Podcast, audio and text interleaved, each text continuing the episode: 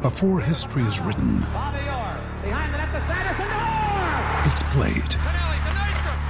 Before it's frozen in time, it's fought one shift at a time. Before it's etched in silver, it's carved in ice. What happens next will last forever. The Stanley Cup Final on ABC and ESPN Plus begins Saturday. With threats to our nation waiting around every corner, adaptability is more important than ever. When conditions change without notice, quick strategic thinking is crucial. And with obstacles consistently impending, determination is essential in overcoming them. It's this willingness, decisiveness, and resilience that sets Marines apart. With our fighting spirit, we don't just fight battles, we win them. Marines are the constant our nation counts on to fight the unknown. And through adaptable problem solving, we do just that. Learn more at marines.com. And on three pitches, Hira goes down. On the outside edge, he struck out the side. And there's strikeout number 6 in a row. The 7th strikeout in a row, tying a club record. And he set the club record with his 8th straight strikeout. Got him! 7 no-hit innings for Kenta Maeda. Strong on and missed. Strikeout number 11. Chopper to arise. 8 no-hit innings for Kenta Maeda and a 2-0 Twins lead. And that was just the prelim to last night's game. The most entertaining and most fun Twins game of the year so far. And we will break it all down like it is a football game, as we have been doing all season so far here on the podcast. Also, write that down, predictions and an accountability session. But a quick shout out to Federated Mutual Insurance Company. Federated is helping business owners in the state of Minnesota and around the country. And Federated is giving peace of mind to business owners as well. So the last 5 months have been very tumultuous for many business owners out there. And if you're a business owner that is still operational, that's awesome. And if you feel like you need just a better insurance partner and better frontline protection, whatever that is to you, just visit federatedinsurance.com to find out more information about your local marketing representative and all the industries Federated protects. At Federated Mutual Insurance Company, it's our business to protect yours. TCL is a proud sponsor of the Score North Studios. Enjoy more of the things you love with TCL.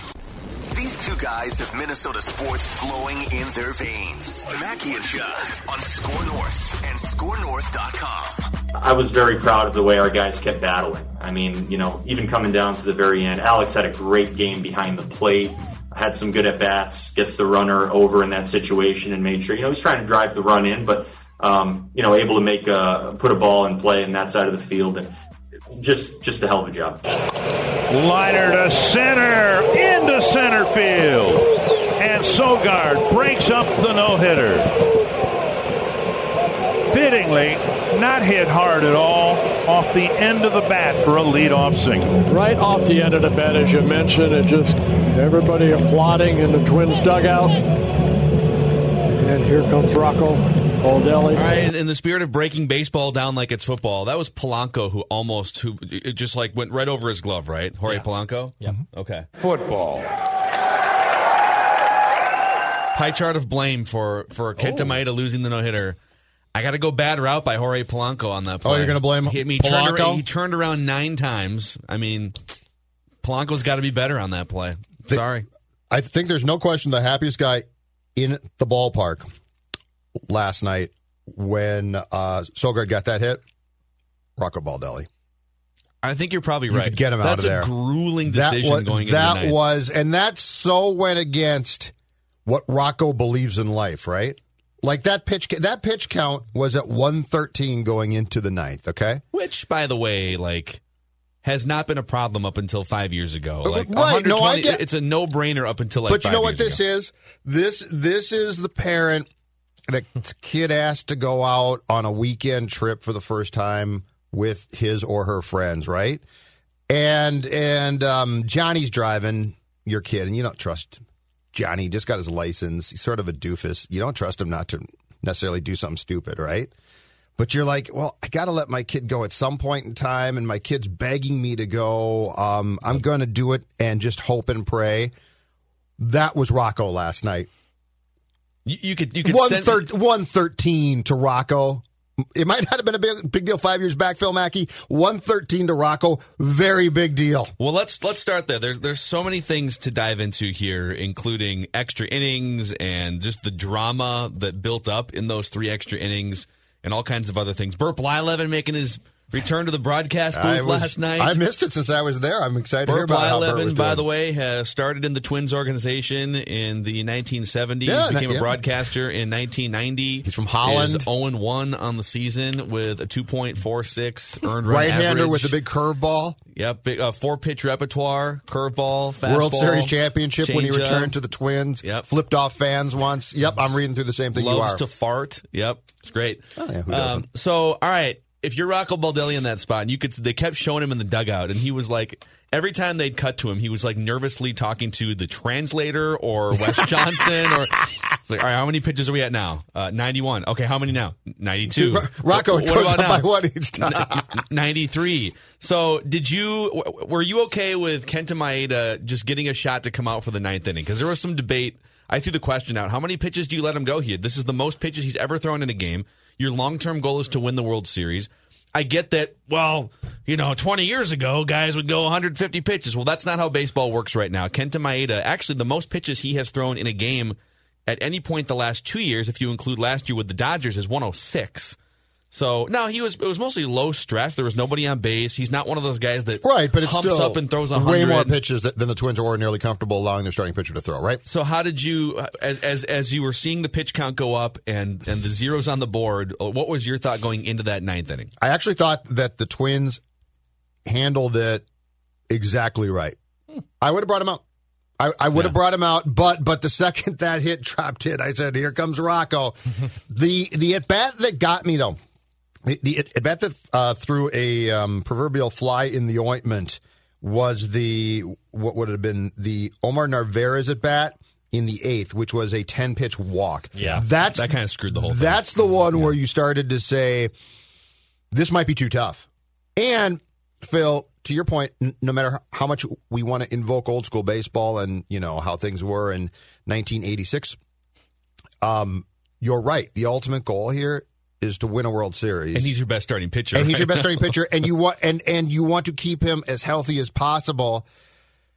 And so all of those things, I think the Twins did exactly the right thing here. I would have given him the chance. They did. He gave up a bloop hit. Supposedly, you should be able at that point in time, up by, 3 runs, and a guy on first base to bring in your closer and have him close it out. That did not work out. We'll get to that, too. But there is a bunch of things. In fact, scorenorth.com, I went home last night, and I posted 12 things from this game. There's like 12. I sat down, and I thought, what are the 12 sort of goofiest, craziest things? Yeah. But there's like 12 episodes of a show from last night. The Maeda thing for the first 8-plus innings was the talker. It was the huge thing. I almost saw my first no-no in person and kept score in my life. I feel bad for you. It didn't happen. That stinks. I feel bad for you. And it's hardly memorable now. I have somehow been struck by baseball lightning twice in my life. I have in person seen 2 no-hitters. I saw Eric Milton's no-hitter. Yeah, I saw the end of it, but I didn't see that whole thing. I would have loved to see that whole thing. I was in Chicago covering the Twins-White Sox game. The last Francisco Liriano was awful and still threw a no-hitter. Yep. He walked 6 guys. The last out, I think it was Adam Dunn, just hit a rocket right to the shortstop, Matt Tolbert, to end the game. Just an absolute, 100-mile-an-hour exit velocity laser that Matt Tolbert was standing right there. But this was an absolutely, positively, until it got broken up, legit. Yeah. He had stuff. I think I thought to myself in the fourth for the first time, he's got the stuff. His stuff is that good. It was, there wasn't anything even close to, there was one ball hit to the outfield until Eric Sogard's single, put the first hit on the board.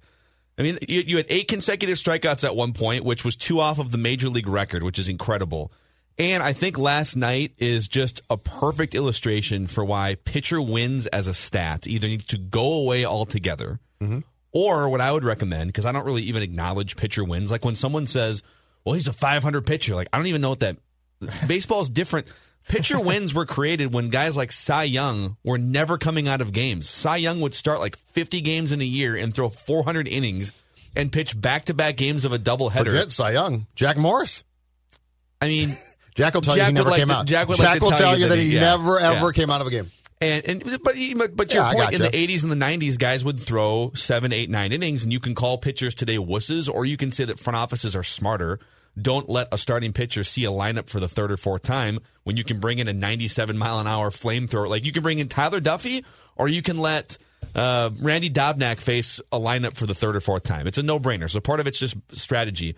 What I would do, and last night would be Exhibit A. Instead of handing out, based on the old rules, you got to go 5 innings, and then you have to be the guy who's still in the game when your team takes the lead. I would just have the official scorer take a subjective look at the entire game and say, which pitcher on the winning team had the most positive impact?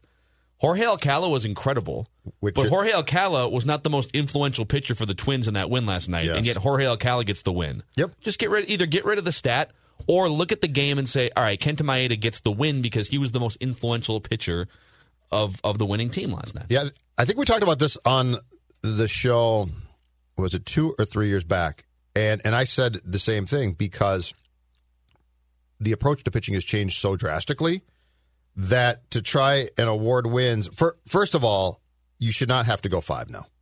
Like, right. if you go 4, 4 1/3, I don't know what the exact stat is or if there should be. But if you pitch well and come out with an out in the 5th, and they're like, oh, well, and they always say, Dick always brings us up, well, you won't get the win now because of that.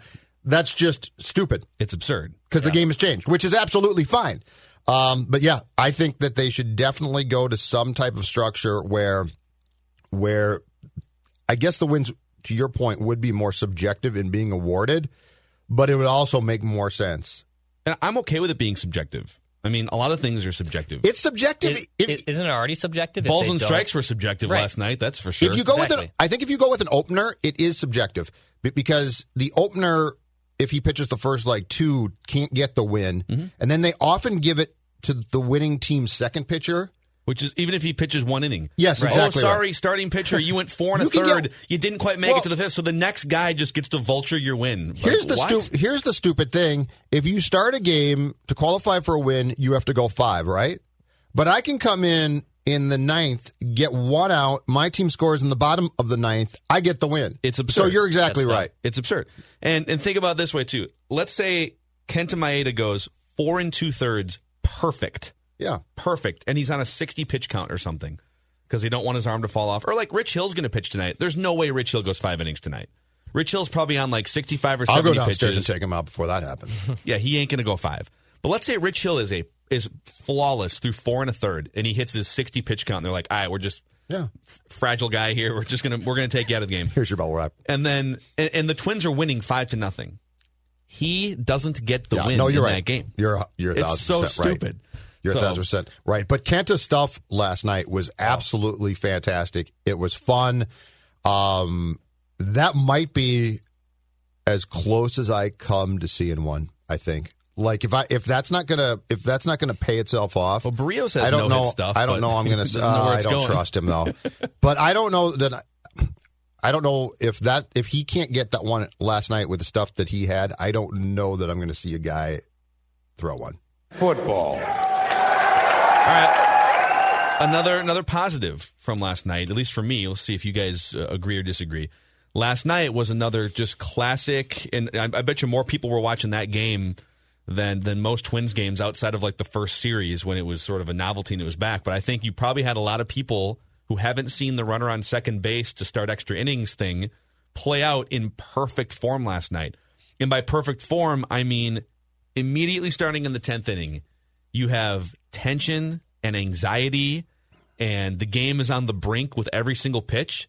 And then there's the strategy, too, of okay, Byron Buxton recorded the last out of last inning, and now the fastest player in baseball is starting on second base for the 12th. There's so much that goes into it. Yeah. And I just feel like after watching that last night, I don't know how you can't at least be open-minded at the very least to this, because the alternative is, all right, we just played 9 innings over 3.5 hours or whatever it was, and Kenta Maeda took a no-hitter into the 9th, and it got buzzkilled, and now the game is tied, and you're going to go into this marathon extra inning session that you have no idea when it's going to end. I love that you went from the tension of the no-hitter right into a new set of tension of the game could end at any point because there's a runner on second base. It played out the way that I personally have been hoping that it would play out as soon as the Twins got into one of these just big-time drama games. It was so much fun. So placing the guy on second, to me, and I didn't give this a lot of thought until I saw it for the first time on TV, and then being in the ballpark last night, saw it firsthand, and it's great. Placing the guy on second forces the hand of the manager and his coaching staff to immediately invoke strategy that ordinarily they wouldn't do. But here's what I loved about it, and I did not think about this at all. It forces them to put in strategic decisions that they ordinarily might not do. For instance, the play in, let's see here, in the 11th, okay? So Vargas is on second. He had a little bit of a rough night, but he's on second base. Nice throw, by the way. I know. Adrianza, Adrianza comes up and hits, and they think he's going to bunt, which is also cool. So the third baseman's in, he's playing in, and it becomes pretty clear that they're not going to bunt. So Adrianza hits a chopper to Jed Gyorko at first base. Now, ordinarily, I think that there might have been some thought, if this was a normal game, if the guy on second took off for third, there might have been some thought, should Gyorko throw it across to the third baseman, who was Brock Holt? But it was pretty clear, and I don't know, Phil, if you agree with this or not, that it was predetermined because the guy was starting on second that Gyorko was told to throw to third. Mm-hmm. So the strategy's there. He makes sort of a bad throw, but Brock Holt makes this great play, tags out Vargas at third base, and it's just stuff like that where there is a strategic decision made because there's a guy on second before a pitch is even thrown in the inning that makes it, as a baseball fan, like you can go through the whole, yeah, but it's BS because I'm a purist. But the strategy, if you like strategy, this is great. But if you're even if you're a purist, I love it.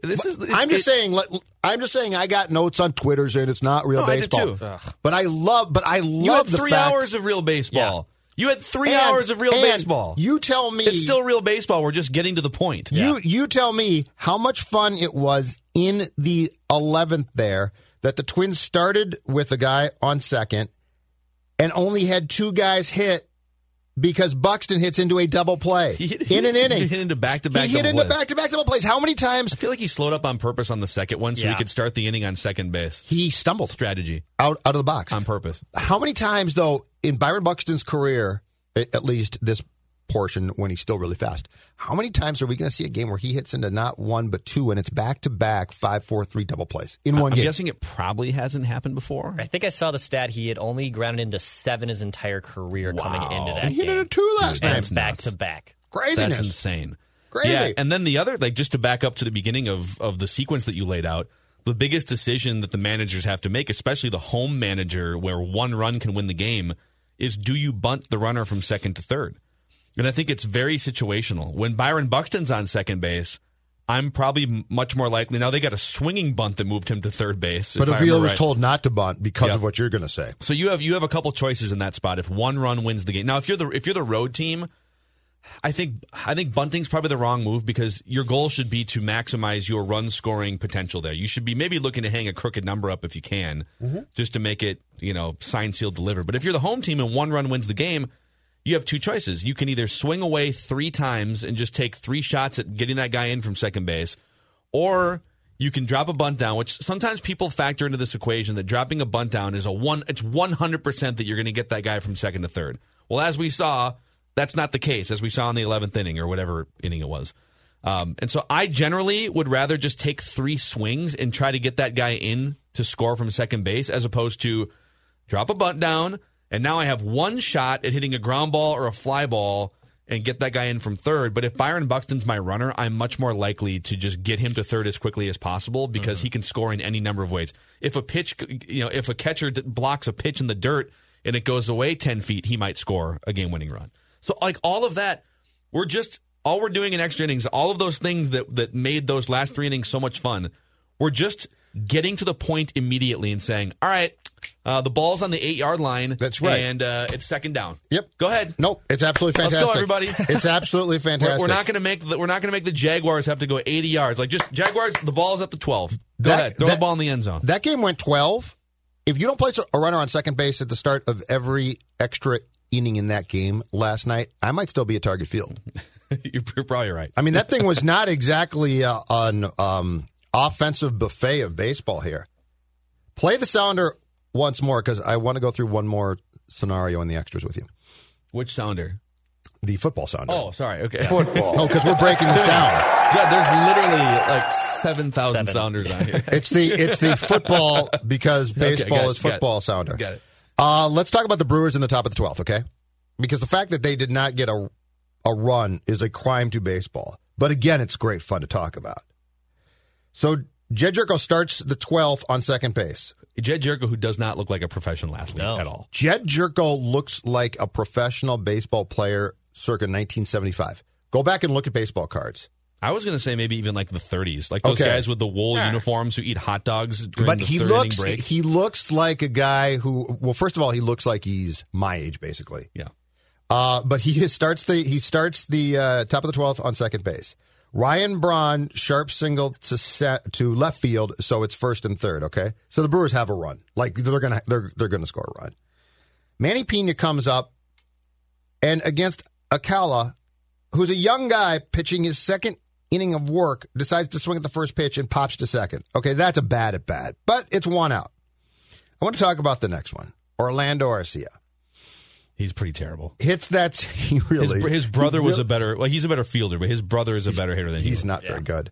Hits a screamer to Kepler in right. The Kepler comes in and makes a great play on. But, like, again, the strategy that we're talking about right now is at its height, right? Like, everything has to be thought to get that run home. At least one. Dude, the Kepler catch was like the 12th thing that you think about in that game. I know. And that was a ridiculous game-saving catch. But I want to go deeper than that. I want to talk about Gyorko not having the thought process to have tagged up at least. Yeah. Because if you watch that play, Kepler has the potential to make that catch. Like, it's a nice catch, but it's not a catch where you say to yourself, oh, Jed Gyorko cannot be blamed for tagging up, because there's no way that he could make that catch. His throw was absurd, though. Yeah. It was, but Gyorko would have been out. Right, but you got to put yourself in position to at least tag on that play. Yeah. So what was he, I mean, he wasn't thinking at all, because... No, he wasn't thinking. That's exactly. I guess the only thing he could have been thinking... You just hit it. He wasn't thinking. The only thing he could have been thinking is, if this drops in, I can't score unless I get a head start. But Max Kepler was clearly going to dive for that ball, and so if he doesn't come up with it, there's no way he then gets up, picks up the ball... It's going to the wall. ...and throws you out. Or even if he keeps it in front of him, like, it would bounce off his chest or something. But to Max's credit, if it had played out the way it should have, which is it Gyorko or Yurko? Is it a soft G... Do we pronounce the G? I think it's Gyorko. Gyorko? Yeah, I think Gyorko's more fun too, Phil. Yep. Okay, Gyorko. So if Gyorko tags up the way that he should, Max Kepler got up so fast and threw an absolute rocket strike to home plate, I think he's out. But it is funny how guys just like lose their mind. They've just been sitting there for 4 hours and they just, like the key moment, they just don't know what to do. So, all right, let's keep plowing through here. There's so many other things to get to. Gyorko. It is Gyorko. Gyorko. Okay. Yep. The bullpen. Oh, boy. Taylor Rogers. I'm going to rip on our guy Dan Hayes for a second. I love our guy Dan Hayes from The Athletic. He's a friend of the show. But Dan Hayes tweeted out that Taylor Rogers got BABIP'd in that inning. Yeah. Because the three batted balls, one was 90 miles an hour exit velocity, the double to left, and the other two, the one that went into center field for a hit, and then the one that... was it the one that scored the tying run, the one that wound up being a throwaway? It was supposed to be a 6-4-3 situation. Yeah, and Vargas throws it away. Throw. Yep, that was like those were like 70 to 75 miles an hour exit velocity. And so his point was, hey, weak contact. He just got paper cut it to death, and that's a fair point. What I saw though was a double to the corner, regardless of exit velocity, that almost went out for a home run and definitely landed in for a double that changed the inning.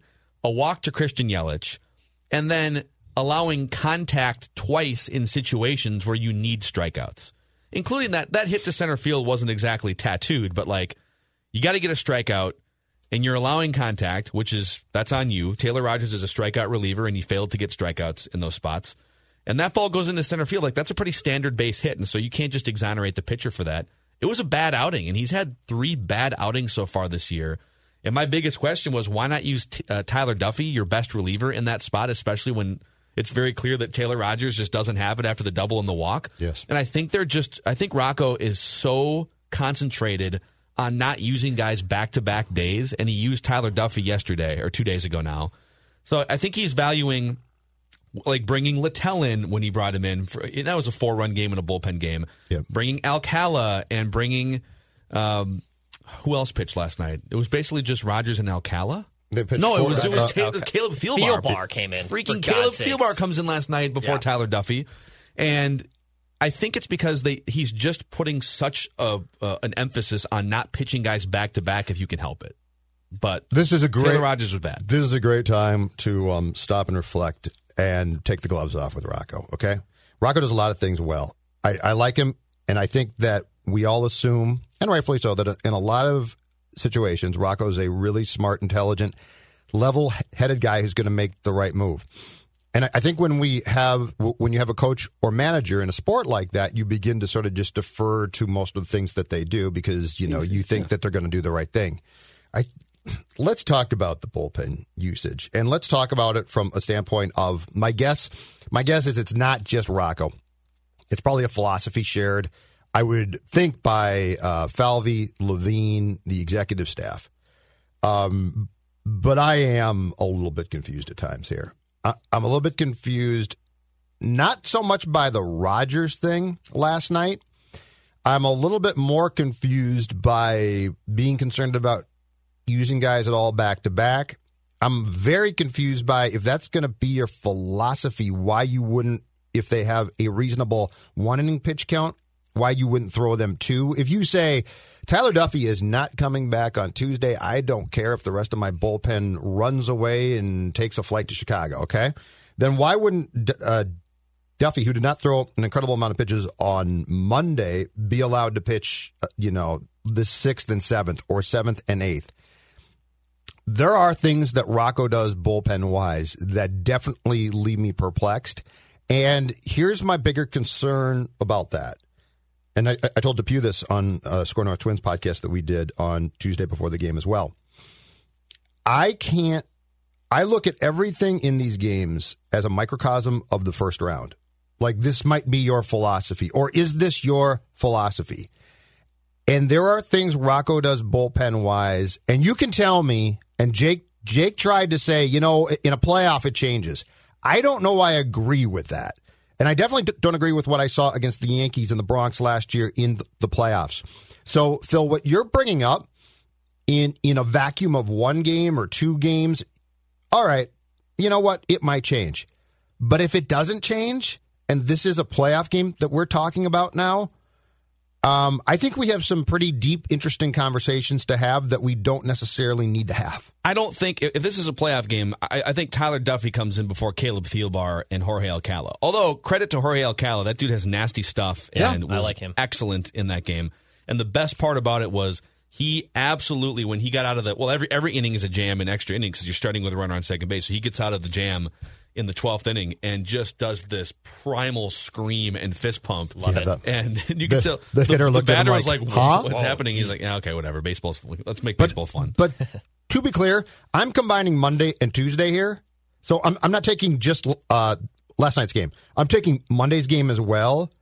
And I'm saying I don't know if the philosophy makes sense to me. Yeah, across the board. It kind of feels like he's just running guys through like spring training a little bit. Like, today's your scheduled day to be a reliever, and today Duffy is off limits. So, but when you're in these close games, and I get that they're not really in danger of missing the playoffs, so you're trying to massage winning games with the fact that seeds 1 through 8 are no different than each other. Sure, but he's squeezing guys home twice now in the past like 4 games, so he's acknowledging, and I think he should be, the importance of these games. Right, but so I agree with you, by the way. I think there's some things about his bullpen management that are head-scratching. Yeah. And I'm trying to get to the why, because he's a smart guy. He's not just an idiot who's like, I'm going to use... it's a philosophy. So I think the regular season philosophy here is off to a hot start, October matters. Let's not run Duffy out there back-to-back a bunch of times and have him be, cooked or at risk of injury. That has to be the why. That's the only reason why you would bring in Alcala and Thielbar over your best reliever, but then with a runner on second base 3 times. But then can't Duffy come back for a second inning of work then on Monday if he's definitely not going to pitch on Tuesday? Same explanation. He's just trying to say, this is me explaining what I think he's probably thinking. I disagree with it. I would push the gas pedal down a little bit more and just make sure that you get these wins. And every game is 4-2. So that, if this offense was performing at the level that it should, then some of these decisions. And by the way, if the offense is performing at the level that it should, you're probably up like 6-0 in that game when Maeda comes in for the 8th and the 9th. And then the problem with Maeda not finishing out the no-hitter, or part of the reason why he didn't finish out the no-hitter, is because it's a 1-0 game and a 2-0 game until you get a little bit more run support. When it gets to be 3-0 finally in the 9th, then he walks out and has a little bit of cushion. If it's like 6-0 in the 8th and his pitch count is rising, he can literally just throw pitches over the plate and, hey, hit a pop-up to the outfield. Instead, he's trying to get strikeouts because he's also trying to preserve the team win. So, offense, wake up, is what I'm saying. The fact that they have felt the need a couple times on this homestand to squeeze home runs is an indictment of the offense. Like, that shouldn't you shouldn't even have to be put in that situation with this offense to have to do that. Let's football. I agree. We'll do a couple other things real quick here, just to clear this off. Home plate umpires. Okay, who was the home plate umpire last night? By the way, Jerry Meals was back out there too. I have done some research on plate umps for Twins games because I'm so damn tired of seeing the same incompetent guys. Jeremy Rehack had the plate for, in 24 games, the third Twins game this season. And Jerry Meals has had it for a couple. Jerry Meals will have the plate tomorrow night, which will be Thursday, for the José Berríos start. And that will be Jerry Meals' fourth time behind the plate for a Twins game this season. So old Jer is going to carve his own strike zone and then hold people to it. Oh, and Barrios is screwed now. Yeah. So last night, this home plate umpire makes... So there are two things that home plate umpires do. There's 10 of them, but like there's two main things that drive me absolutely bat bleep. I said that right? Judge said it the other way one time. On the air. Yeah. With the dump button? That was funny. Nice. Phil got the dump button. Only one time in 9 years. So the first thing is when umpires don't ask for help on check swings. You should always ask for help on check swings. You're standing behind the batter. You have a guy down the third baseline, first baseline that can easily tell from the angle. Like, you should never call that on your own. Always ask for help. And the second thing happened last night. When you make a bad ball or strike call, and last night that pitch to Marwin Gonzalez was very clearly above the K zone, and there was a side angle that showed to me it was like above the letters, and it was just a borderline pitch. I thought it was an egregiously bad call. You could argue that it was a borderline call.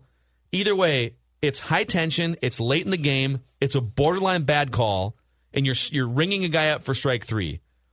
That guy gets justifiably upset with you in a moment of heat, and you insta eject him. With one substitution on the bench, by the way. If you're a home plate umpire, get your ego out of it. Seriously. Eat the criticism for like 10 seconds. Eat the criticism.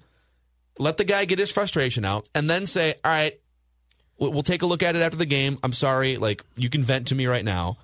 If he keeps venting after that, maybe you eject him. You can't insta-eject guys for showing frustration in the 11th inning of a close ball game. It's so stupid. These umpires are just out of control with their ego and showing more incompetence than ever. So that's my rant. Marwin must have said the magic words because he got called out on strikes by Jeff Nelson on Monday night, and he dropped his helmet and bat at the plate and stood there and talked to Nelson, but it was like very cordial. This one, he must have said, I guess this guy's not good. Dude, like NFL but a lot of these guys. I mean, we're getting Jerry Meals again tomorrow night. God. Jerry Meals, you would be a better choice to ump tomorrow night's game and have the plate than Jerry Meals. Dude, and NFL coaches, you'll sit there and see NFL coaches like saying the worst possible things to fellow humans in zebra uniforms. Yes. And those guys sit there stoically and just eat it. Yeah. Because it's emotional. Right. There's jobs on the line. Games are close. And you know what? You might have been wrong on your call. And so just let the guy vent to you. Umpires are so quick to pull these ejections. And you're right, though. The Twins were down to basically Mitch Garver. Yeah, he played first base. He caught a pop-up, right? So, yes, he did. In fact, I think the first guy that came to the plate with Garver at first base popped up to Garver. So, can I give you my favorite baseball-y baseball scorebook thing of last night, though? Obviously. Because this is baseball now, in some ways, 2020, and it was just so great. It was so delicious. Ryan Braun starts the game as the Brewers' DH. All right, that's fine. He then, in extras, gets put into right field. So they lost the DH. So now the pitcher, if his spot comes up, has to hit. Bramer was very confused and thought that they may have blown past this spot in the lineup. No, they didn't. They kept moving it around. Okay. Council did a very good job. In fact, the scorebook's a mess now because he kept confusing us as to where he was slotting his pitcher because he kept making changes there. But anyway, here's the Jason Stark baseball-y baseball thing that was just so great. So Braun starts the game at DH, goes to right. When Polanco comes up in the 12th, the Brewers decide to deploy the old five-man infield. Love it. Ryan Braun goes to third base. Now, I don't think... No. So my question is, if somebody had grounded out to Braun, is that 5... I think it's 9-3 still. Yeah. Because he's still the right fielder, so I think it's 9-3. But the fact was, what makes baseball so fun is a guy can start the game DHing, go to right field, and then end up the night basically playing third base. That is a baseball-y baseball. That was very baseball-y. And the look on the pitcher's face, did you get Declan? You were watching on TV at the end, right? Yeah, I got the last 4 innings of 5. Yeah, you had a little family gathering. Untimely. Yeah. Well, the one game I was like, I was going to go finally meet my nephew, and I was like, I was going to cover Twins game, but I'll come out and see you. And then I almost missed one of the best pitching performances of my lifetime. I wouldn't have cried like I did when Scott Baker blew a perfect game, because I was in a press box in a formal setting. That's right. But that is something that would have happened to me. Scott Baker, against the Royals, ripping my heart out. Johan Santana almost broke the Major League strikeout record, but then took himself out of the game going into the 9th inning. That was another great pitching performance. But if I remember right, because it was a 1-1 count when the Brewers said, whoa, hold on, we need a 5th infielder here. It was in the middle of the at-bat. It was a 1-1 count.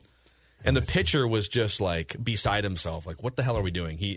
He's on the rubber, and then they summon Braun into the infield, and he steps off, and he's just kind of like shrugs his shoulders, like, this is, you guys are taking forever. I'm trying to end the game. And then and Dick Bramer pointed this out, they had 2 outfielders, but nobody in right field for a pull-happy Max Kepler. Right. And so then they had to wait.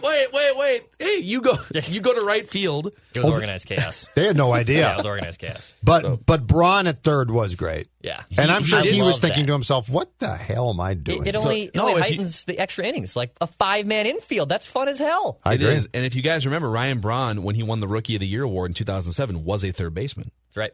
He was a third baseman to start his career in the minor leagues, and he had... one of the best rookie seasons of all time as a third baseman. Was he really? I didn't remember that. Yep. No. And then they moved him to left field his second year, and he's been an outfielder for 12 years. But he won the Rookie of the Year award as a third baseman. But that was a fun game. Yeah. Fun game to break down. I have one more thing, and then we'll get to write that down predictions. Mm-hmm. I don't want to be too savage here because I like this guy. Uh-oh.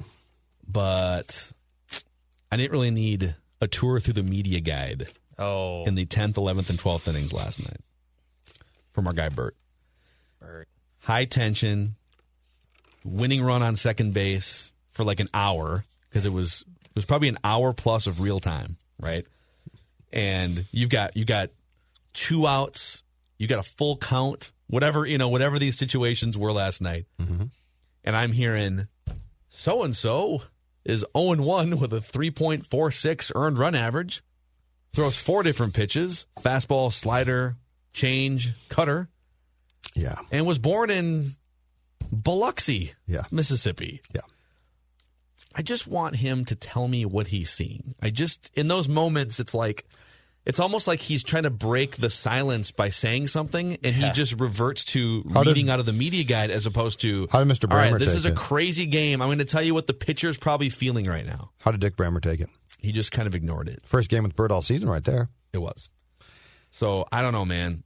Did Bert give you some historical context, since he had 2 stints with the Twins, as to what Maeda start meant as far as, like, if you compare it to You know, I mean, that's one of the great starts, man. 8 consecutive strikeouts is a franchise record. You did think that he was coming out for the after the 8th. He said, yeah, I bet he's done. And I remember Bramer said, really? Like, he was surprised you said that. He did have it was a super strong take on Dick. I don't think he's going to come out for the 9th. If he gets through this 8th inning, I don't think he comes out for the 9th inning. Yeah. Has Bert rethought his thinking on life and pitching? Maybe.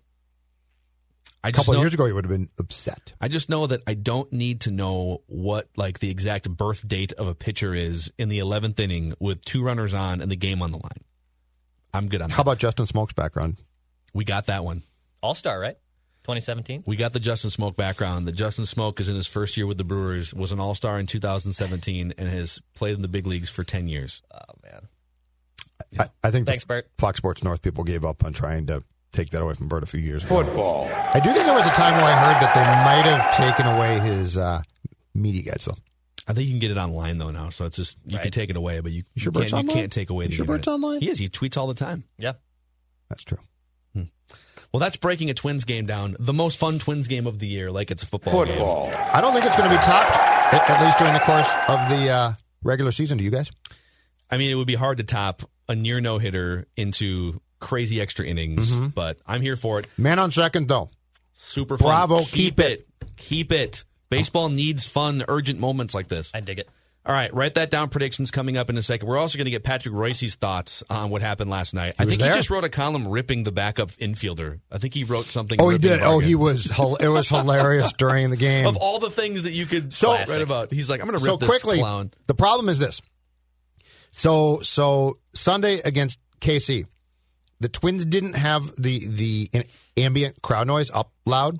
And so that's why the Royals could basically hear the Twins. And by the way, the KC guys were also, and this is absolutely fine, cheering pretty loud, right? So I think the back and forth, I think it bugged Rocco. So starting with Monday's game, they jacked up the sound. It's clearly louder now. Yeah. And these last 2 games. But the problem is, so Patrick comes to the game last night. If the sound was down where it was on Sunday, I think the players could hear him. It was hilarious. He was going off on Vargas about how bad he was. Did you say the players could hear Patrick? Because you know Pat, he's loud enough that you can hear him, basically. Oh my God, but anyway, so he was, at one point in time, he's like, who's that second baseman the Twins had in the 90s or early 2000s? I ripped him. Jay Canizaro? That's what I said. I said, are you talking about Jay Canizaro? He's like, that's it, Canizaro. That's exactly my random season recall. Yeah, Jay Canizaro. All right, let's make some predictions. Hold each other accountable. We'll talk to Pat. A quick shout out to PodMN. PodMN is a place to discover local Minnesota podcasts. It's a free app you can download in the Apple or Google Play stores.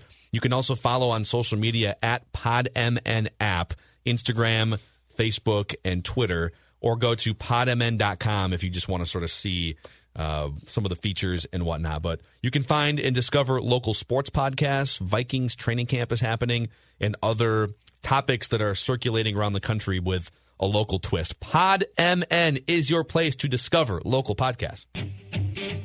Most sports talking heads make predictions, then hope you forget about how wrong they were.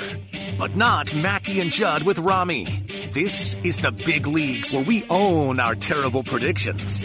Write this down. And keep track of each other's batting averages. Write it down. You like writing things down. It's Write That Down with Mackey, Judd, and Rami. Write this down. Write that down. I don't have a pencil. Well, remember that then. And welcome in to the only segment in sports talk where we keep track of our predictions and hold each other accountable. We don't just make predictions and send them out into the world and hope that people forget. No. We come back, we shame each other, we celebrate. Yeah, we do. We celebrate batting average and home runs. We celebrate ourselves if we do well. This is one of the most, I don't know if it's like a juiced ball era of Write That Down, but these are some of the highest batting averages we've ever seen in Write That Down. Usually, if you can hit 300 on the season, you're going to have a chance at a batting title. Coming into this week, we have 4 guys on the show, including some of the past members from pre-May 1st changes at 400 or higher. We'll see how this week shakes out. But the way Write That Down works, and you can find this as part of, as you're listening right now, Mackey and Judd, the podcast. You can also find it on our YouTube channel. We have 2 different YouTube channels. We have youtube.com/MackeyJudd for Write That Down, for Action Movie Rewind, and we post other segments too. And then we have a Vikings-centric YouTube channel. It's just youtube.com/ScoreNorth, where you can find daily episodes of Purple Daily. Yesterday, I think we're posting, I think it was posted this morning, the sit-down with Eric Eager on the Vikings cornerback situation. So please check out and subscribe to our two YouTube channels. It helps us spread the word about the show and helps keep us employed. That's awesome. Which is important in 2020. So here's how Write That Down works. 3 predictions from everybody each week. They must be quantifiable. We welcome in guest listener predictors as well. So we're going to get to Owen and Mark are the guest listener predictors this week. And we keep track of batting averages and home runs. If you'd like to be part of the segment at some point, I know on the screen here on YouTube it says you can participate by downloading the Score North app and entering for your chance to play. The easier way is just to DM me right now. We are scheduling out throughout the rest of the year. So just DM me on Twitter at Phil Mackey. Let's get to the accountability session. Write this down. Judd Zulgad, you had 3 things come off the board this week. Okay. You said, we must have missed this one a couple weeks ago. You said at one point Gary Bettman will cancel the remainder of the NHL season. Why are you down on Gary? Oh, this was, I think, shortly after the stoppage. Got it. Maybe you should praise him for organizing a great bubble. He's done are you kidding? I have praised him up and down. Super fun. NBA and NHL has done a great job nailing it right now. They deserved a lot of credit for this. You also said ESPN will welcome Louis Riddick to be a Monday Night Football analyst. Yeah! That was announced earlier this week. It's Louis Riddick, Brian Griese, and Steve Levy, right? Yeah, and yes. I'm really excited about Louis. Me too. I'm really excited about everything else. Louis is great in his current role. Mm-hmm. He's great on NFL Live. We need entertainers. Peyton Manning would have been obviously. Clean. I don't know if this guy says no or he's been offered it, but I still would take a shot on a 3-man booth with Mossy. And I tell Randy, we don't need you to break things. If you want to, that's fine. But we just want you to be Randy. Just make funny comments. Make funny comments and just be you. Yeah. I think Randy Moss is incredibly entertaining if you don't think of him as a true analyst. I think obviously they tried to get Peyton Manning, and I think they tried to get Tony Romo, so they were clearly thinking top-line entertainer. And so maybe this is kind of a transition year or two where... How many transition years are they going to have? Well, but if they get rejected... Okay, but they get rejected by Romo and Peyton Manning, what are they supposed to do? No, but I mean, it just feels like it's transition year after transition year. Basically, since Gruden left and then Tirico left, right? Mm-hmm. It's been this just litany of, here's a play-by-play guy, go do it. The booger bubble. Yeah, exactly. You also said the Timberwolves had finished top 10 in three-pointers attempted this regular season, even though their regular season ended like 8 games before 22 other teams. They still finished 8th in three-pointers attempted. This year. They really? They did. Oh, my God. They were like 3rd going into the bubble. They weren't part of the bubble. They dropped to 8th only. Okay. So Judd with 2 hits this week. Ooh. Jonathan Harrison, last year's batting champion, said Dwight Howard will be cut or traded by the Lakers before the end of the season. And that Everson Griffin will be back on the Vikings by the time the season starts. It's not going to happen. Manny said the NBA will not finish its regular season, and they just finished the regular season a couple days ago. So Jonathan and Manny not faring too well this week. Rami said Cam Newton will we missed this one earlier, too. Cam Newton will retire at the end of the season, and he will instead likely be the starting quarterback for the New England Patriots. Look at you. I told you guys the Twins would win at least 3 games against the Royals between last week and Monday. They took 3 out of 4 from Kansas City. Listeners, couple come off the board for the listeners here. Ross said Mike Greenberg's new radio show will steal a Mackey and Judd segment right out of the gate on the first show. I respect the swing. Love the swing. And Greeny has admitted on the show and on Get Up on his TV show how much he loves the Mackey and Judd show and how he has literally stole Reckless Speculation from us and then credited us. I think he stole... On TV. He stole Reckless Speculation and then he stole... Probable deniability. Yes. Or no, plausible deniability. And then he credited us on the show. Yep. But I listened to his first show. He had a couple segments. He did not steal one of our segments. Good stuff, by the way. It was good. Good show. Yeah, it's cool. Good. I mean, if you like Greeny, if you don't like Greeny, then it's a lot of Greeny. But I'm just saying, did you enjoy it? I enjoyed it. I like Greeny. I enjoy the Max Kellerman show. I haven't had a chance to listen a lot to the morning show, but you can hear all of these on Score North on AM 1500 every day. That's right. Connor said, this is when we were accepting Twitter nominations for predictions a couple years ago. Lindsey Whalen will bring in a top 5 national recruit in either the 2019 or 20 classes. She's brought in some top 100s, but is it Paige Buechers was the Hopkins kid? That would have been the one, but she is not coming to the Minnesota Gophers. So, and Declan had nothing come off the board this week for the first time. That's cool. So Declan gets a reprieve. So the current batting averages are Declan Goff holding steady at .472, no home runs. Judd Zulgad, .447 with 3 bombs, just a ridiculous season across all categories. Rami Makhlouf under 400 at .391 with 1 home run. I'm up to .329 with 2 home runs. Listeners, .271 with a bomb.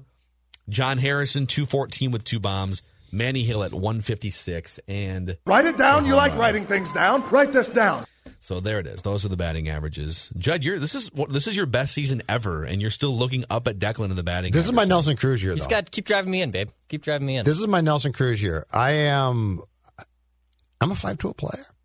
Actually, in this game, I'm a 2-tool player, but that's really good. And I'm Luis Ariz and Ben Revere, just spraying singles. My average and slugging is probably the same. Actually, my slugging is way lower than my average. It is. You're basically Joe Mauer. Yeah, that's fine. A lot of singles, a couple doubles. Yeah, that's cool. Yeah.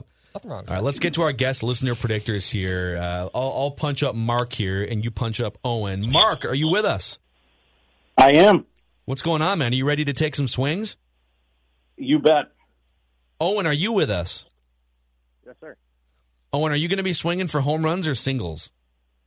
Well, that's for the right field fence to decide. Oh, that's for the limestone to decide. All right, Fernando Tatis Jr., thank you. Yeah. Aiming for one of the 3 unique surfaces out in right field that Michael Kadire used to have to deal with in 2010. So here's how this works. We're going to go Mark, Owen, Judd, Declan, Phil, and we're going to go around the room 3 times. And again, we're all going to make 3 predictions. They must be quantifiable in some way, and ideally there's an end point to them. So we've got a bunch on the board from like 4 years ago that we just like, Larry Brown will coach again. So that will either happen or he will die. And those are the only 2 ways that comes off the board. I'm hedging my bets. So, all right. Write that down. Write it down. You like writing things down. Mark. Okay, so I just moved to Minneapolis in January from Buffalo, New York, home of the 4-time AFC champion Buffalo Bills. That's one way to look at that 4-year run, yes. That's exactly how I prefer to think about it. And so the Bills, they get absolutely no respect in the national media. They're almost never on a nationally televised game. And the few times they are, the broadcasters act like the Bills don't even exist. But I think that's going to change this year. I think Josh Allen is poised to take a big step forward. He took a step forward last year. He's got Stephon Diggs to throw to now. And this is the weakest AFC East we've had in a long time now that Tom Brady's finally out of that division. So write this down. Josh Allen will throw more touchdown passes in the 2020 regular season than Kirk Cousins will. Ooh. Write this down. Write it down. You like writing things down. Ooh. That was well thought out. Interesting. Yes. All right. Well, Stephon Diggs should help with some of that. Owen, swing away. So I think we need more D3 picks on the show, so I'm going to put out, write this down, the University of Wisconsin River Falls women's hockey team in their next complete season will beat the Wisconsin Eau Claire Blue Golds in the WIAC championship game. Wow. That's obscure. Write this down. You know what they say, though, Owen? Research. A lot of the best professional sports gamblers in the world will tell you it's a sucker bet to focus your attention on, like, the NFL or the SEC. If you can pick out a niche sport in a conference and dominate it, then that's how you make your money as a sports bettor. Yeah, so that's what our guy Furman told us, right? Yep. Didn't Furman talk about that? Yeah, Furman would bet he bets college hockey. It's ridiculous. Yeah, he was the greatest. I would put those in if we had a college hockey season. Furman was my favorite derelict of all time. He's blowing up now too. I know he's done great, and he's a great guy. ESPN. But my God, he would bet grade school sports if they put lines on it. Think about how many national stars we've made on this show. Todd Furman, Tom Pelissero. We've made. It's ridiculous. Sean Farnham. We've made all these guys. I love Sean Farnham, yeah. All right, Dex. All right. Actually, wait. There's a Judd. Write this down. All right. So this guy has played so well that I think the Twins have no choice but to bring him back for next season. So Nelson Cruz will return to the Twins in 2021. His contract is up.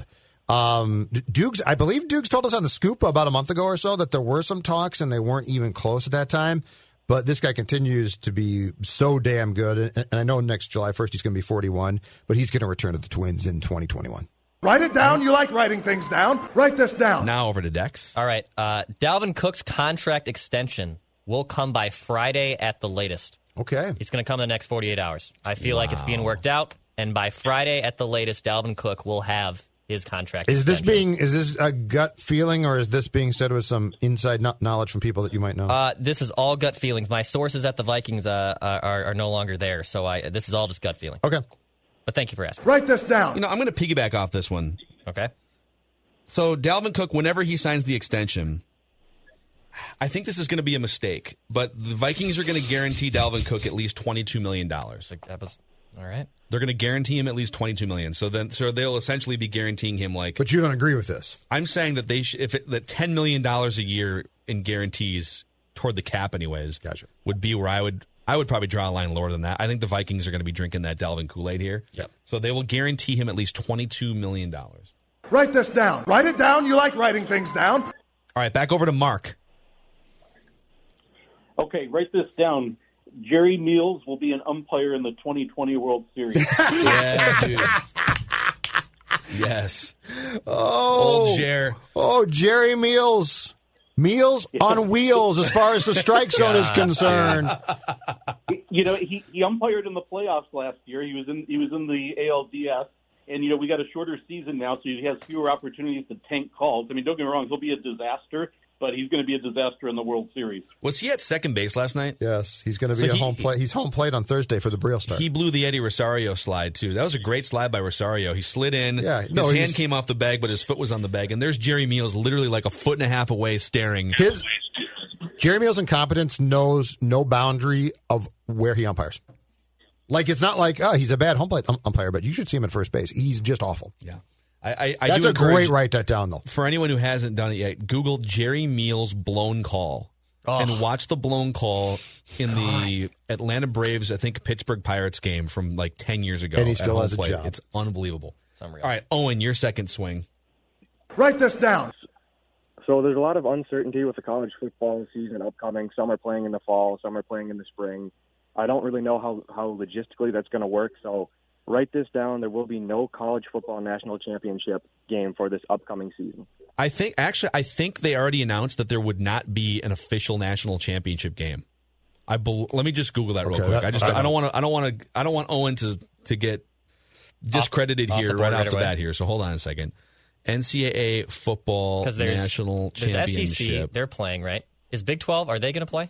Right now they are. But I think I saw that. But if you don't have all the conferences playing, there's a chance they're just going to bag the whole. Yeah, it would make sense if they weren't going to do it. All right, let's do it this way, because I can't find it in time, and I don't want to derail the whole segment. If that is the case, then we won't give Owen an incorrect for this one. We'll just take it off the board. Okay. Is that fair? Unless you want to replace it with something. No, I got another one in the bag. I can replace it. Okay. All right. Write this down. Write this down. Paulo Costa, when he faces Israel Adesanya for the UFC middleweight championship, will beat the current champion, Israel Adesanya. You might have to spell that for Declan. All of it. All right. Say it again for Declan. Yeah, so Adesanya, Adesanya,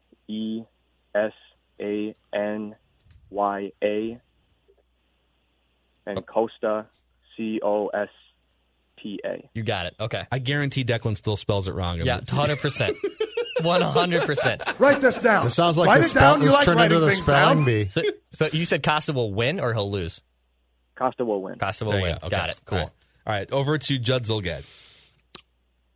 It might be a mistake, but José Berríos will start for the Twins in the first round. He will get a start in the first round of the playoffs, despite the fact he has struggled. I think that Rocco is still going to give him a start. I'm not predicting the game, by the way. I'm just saying Declan in the first round. So right now, the first round rotation is Kenta Maeda. Probably, if Rich Hill is healthy tonight, it's probably Rich Hill in game two. Dobnik. And then Randy Dobnik in game three. Barrios. I think he's going to start Barrios in one game. I just have a feeling. Write that down. I don't have a pencil. Well, remember that then. All right, back to Dex. Second prediction. All right, Tyler Duffy will pick up a save before Taylor Rogers will.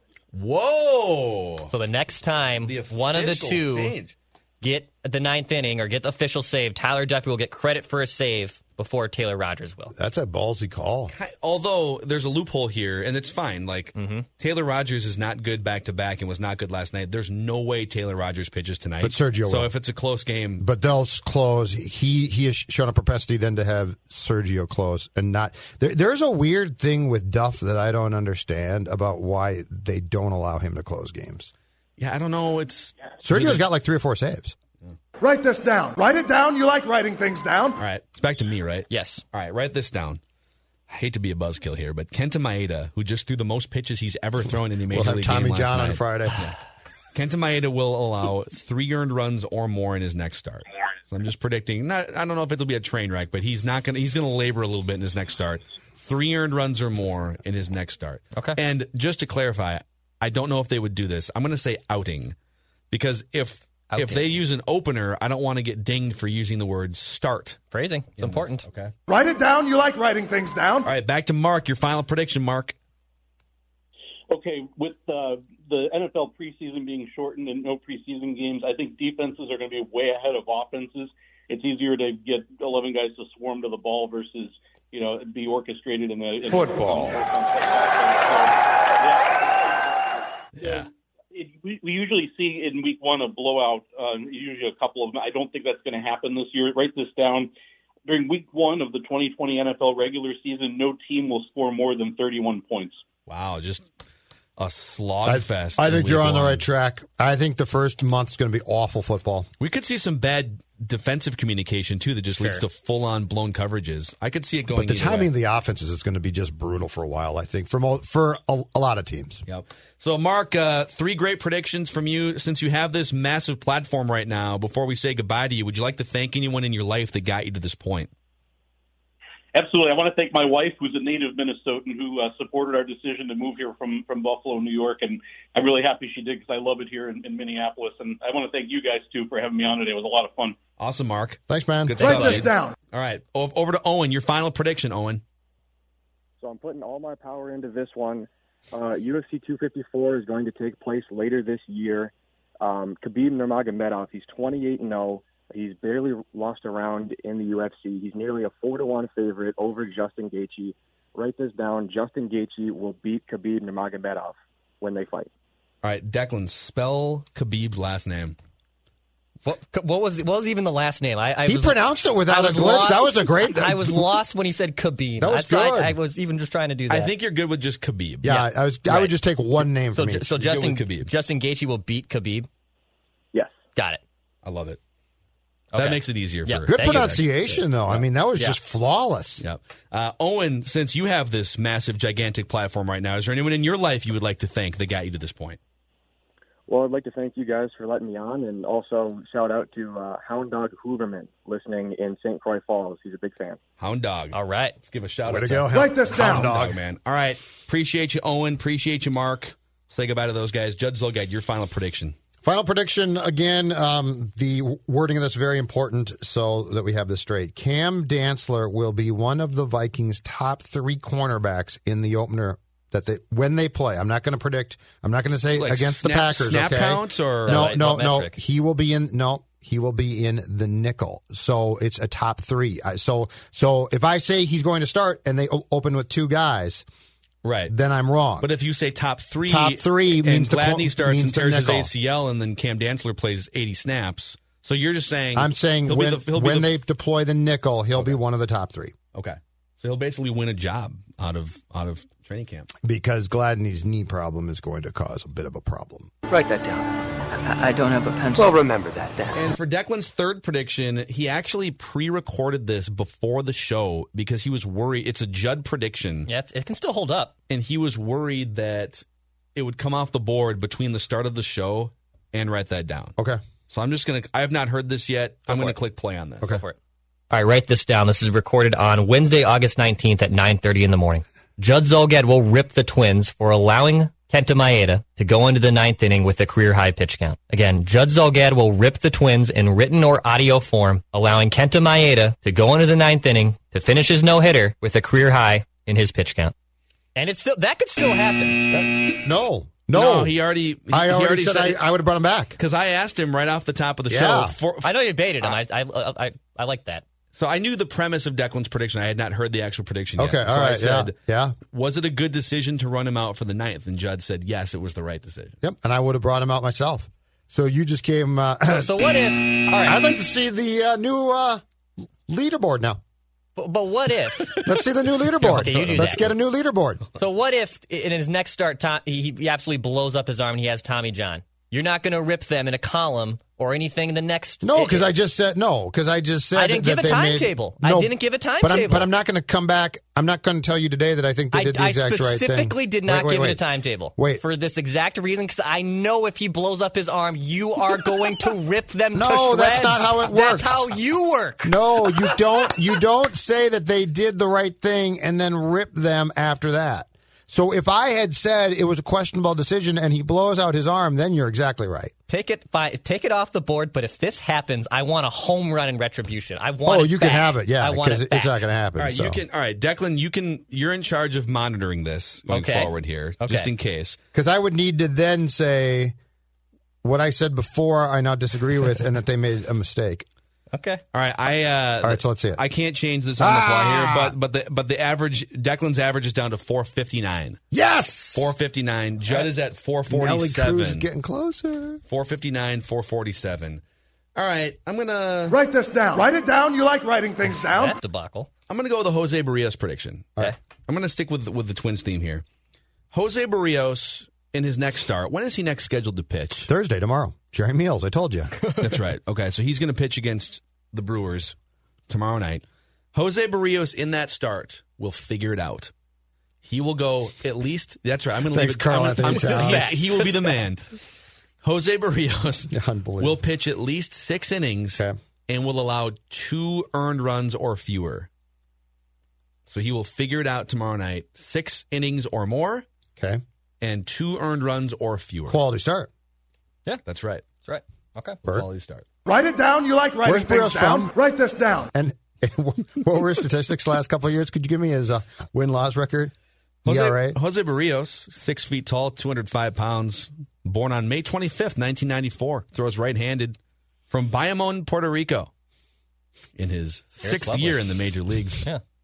At the major league level. At the major league level. Do not screw that up. And how many Rawlings Gold Gloves has he worn? He's one and three on the season with a 5.92 earned run average and 24 strikeouts. I'm sorry, he's in his 5th season at the major league level. Okay, yeah, come on, get it right. It would be hilarious if Bert did that, but with like sabermetrics instead. The BABIP. José Berríos with a -.3 wins above replacement mark this season and a 257 batting average on balls in play. So great. His strikeout percentage. If he did that, would that be Bizarro Bert? It would be. Would that be sort of the Bizarro Bert, like the New Age Bert? If you just had José Berríos' Fangraphs page up the entire time.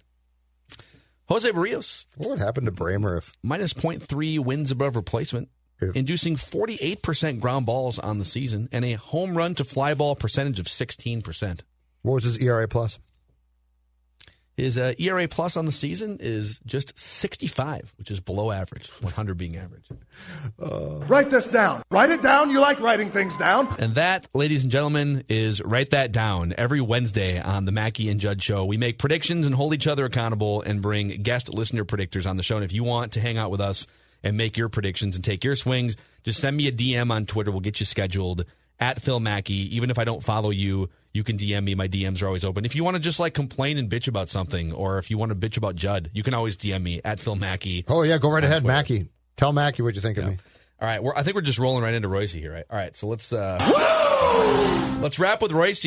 And Patrick, we dove in for like 45 minutes on about 10 different things off that game last night. It was fun. It was goofy. And I want to start with this theory. So you and I, over the years, did a show together for 4 years, and one of the things that we argued about was pitcher wins. And I think from day one, I was like, Pat, this is a ridiculous, irrelevant statistic. Like, just because the Yankees score 10 runs and, mediocre Yankee starters get a win, I have found a way to potentially fix this. So last night is a great example. we need a subjective ruling from the official scorer. Instead of, hey, you got to go 5 innings. If you go 4 2/3 and you're perfect, sorry, the next guy gets to mop up and pick up the win. We need a subjective official scorer to look at the totality of the game and determine on the winning side who was the most positively influential pitcher in that game. Jorge Alcala was great for 2 innings, but he should not get the win. If he leaves behind 3-1, you still want him to get the win. So if let's play that out. Let's say last night, let's say instead of 3-1, let's say the Twins somehow were down 1-0, and it was like it was a no hitter, but a run scored on an error or something. Mm-hmm. And Maeda goes 8 innings. And then the mop-up guy, and Alcala was great last night, but the mop-up guy gets the win because he was in the game in the 12th when the Twins took the lead. Maeda was still the most influential pitcher in that game, even if he leaves with the lead not intact. That's my theory. Well, here's the problem.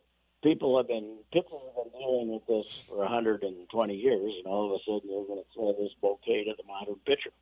You know, starting pitchers have been dealing with this for, since 1876. And, obviously, pitching wins were more important when a guy went 8 1/3, instead of 6. And you started using 6 pitchers in a game instead of 2. But, I just see it as tough bananas. That's what I see it as. Is that the scoring decision? TB? Yeah, you pitch great, and someday you're going to go and give up 6, and they'll score 9 for you, and you leave after 5. I don't know what we're going to do about the 5-inning thing. I know in a 7-inning game, apparently you still got to go 5 because Odorizzi didn't get the win the other day. So, mm-hmm. I don't know, but I think it's far down the list of baseball's problems to worry about. Who gets? I agree with you. You don't take. That's not what you take to arbitration anymore. I don't think, right? No. You're not after last night. if you're him. No. And I mean, Maeda should be 5-0, but Rogers is blown 2 games with him pitching. I think he's got to start getting a little more careful on his first pitch, don't you? I mean, the get it over pitch to get ahead in the count right off the bat, bang, and he's in trouble right off the bat. So he doesn't have the same. Not quite. He's really slider heavy now. He isn't much of a fastball. And I don't know why didn't he go after Yelich, a left-handed hitter? I mean, why didn't he? He walked him, right? Didn't he walk? He did. Yep. Yeah, left-handed hitter. Let's go. Last year they hit about 110 against him. But it was a very interesting game, and I have now realized that I am going to lose on the runner on second base. That is the future of regular season baseball. Did you enjoy it? Did you like it? I wouldn't say I liked it. But it was comical to see these 2 managers didn't know if they were, as I said, I wrote a blog this morning, they didn't know if they were on foot or horseback, those 2 guys.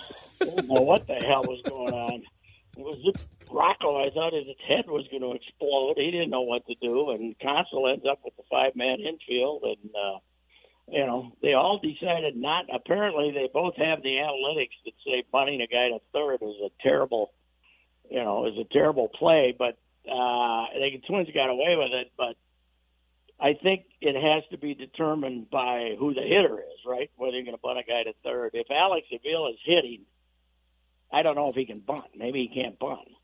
But if I got a guy at second and I'm starting the inning and nobody out, and he's batting, I'm gonna bunt. But if it's somebody who's got a chance to get a base hit, then I'm not going to do it. But it was interesting to.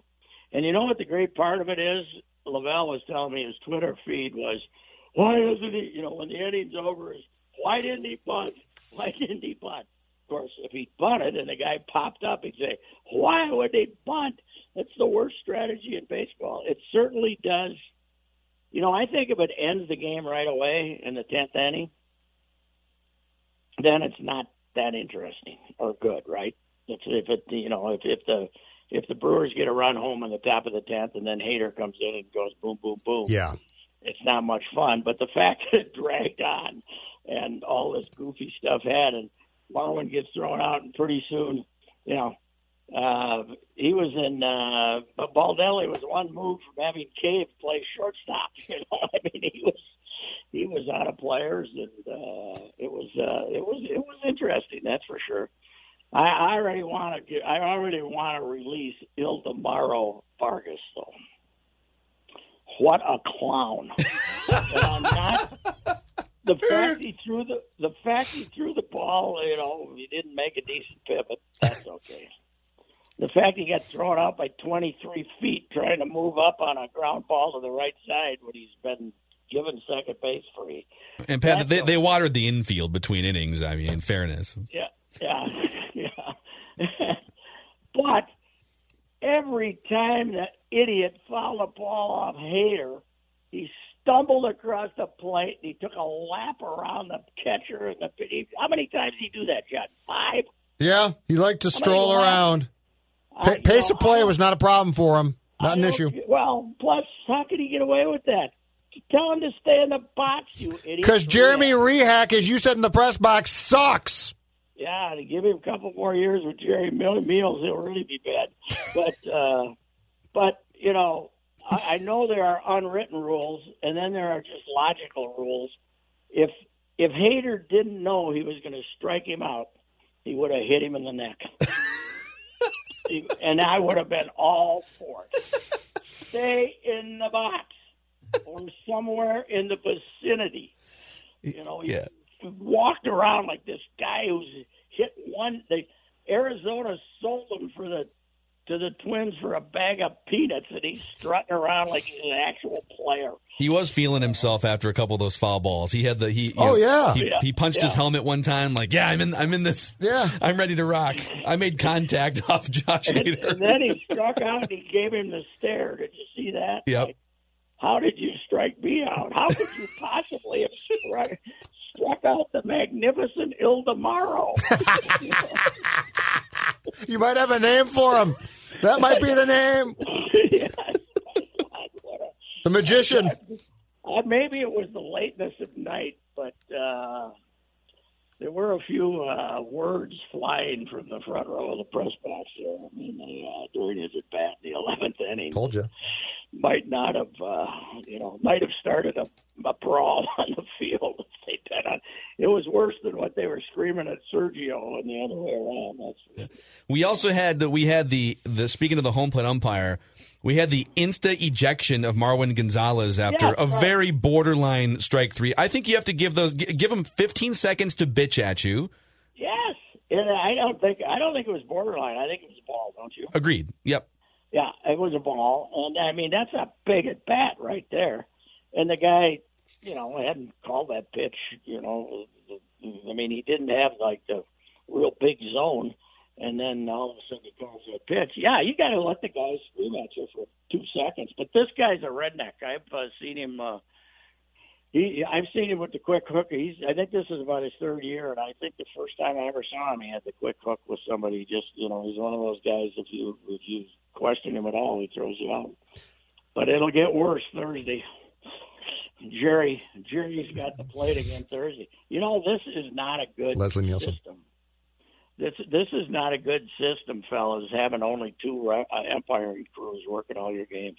No, it's going to build up grudges. It's the worst part of COVID ball, Pat. Yeah. I really think it's the worst part. You can't get rid of these guys. I think the Twins have only seen Jeff Nelson's crew, which is okay, and this crew, right? In the opening, in fact, I looked this up last night. In the opening series, they saw a different crew against the White Sox, and I think since then they've seen the same two crews basically over and over again. Yeah, I don't know. I guess it's the whole travel thing. But these guys get on the plane and then fly with the teams, too. Yes. You know, they sit right behind first class. Yeah.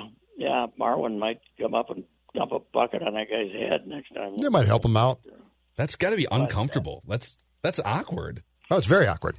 But it's COVID ball. Isn't it amazing, though, you have a 28-man roster and you can still only have 13 position players?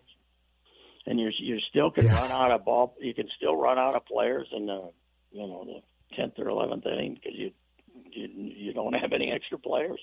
You got two catchers, and it's horrible. But I'll tell you what, that would have been a hell of a night to have 35,000 people in that ballpark. It was a glorious night, and there were many things to scream about, yell about, enjoy. And it was interesting, that's for sure.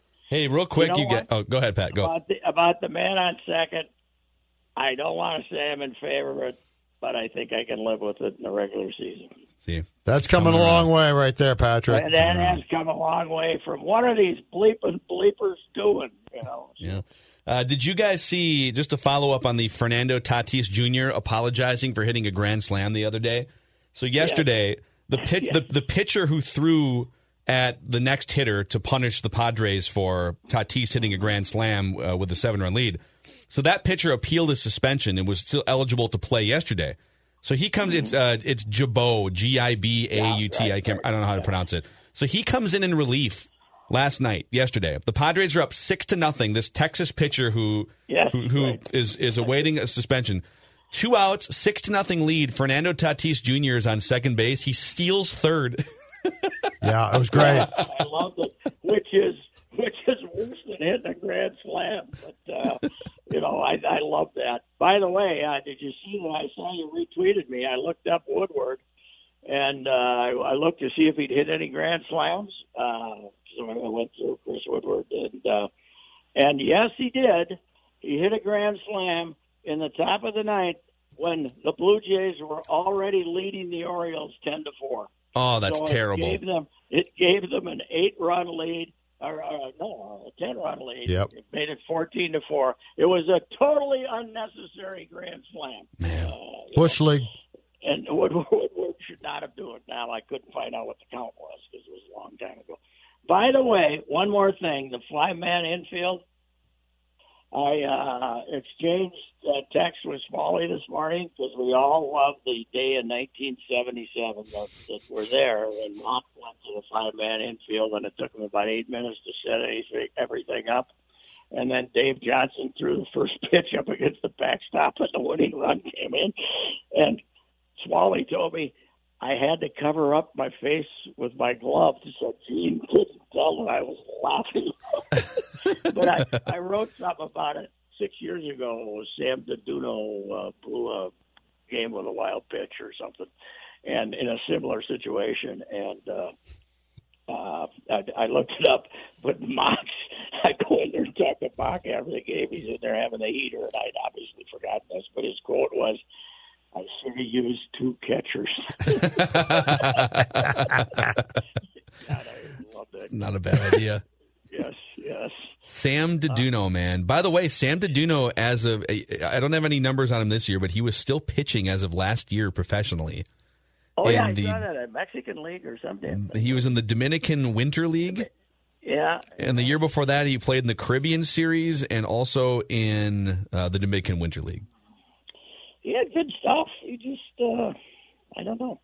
Well, you look back to the early 2010s. So they were running some guys out there to start games that,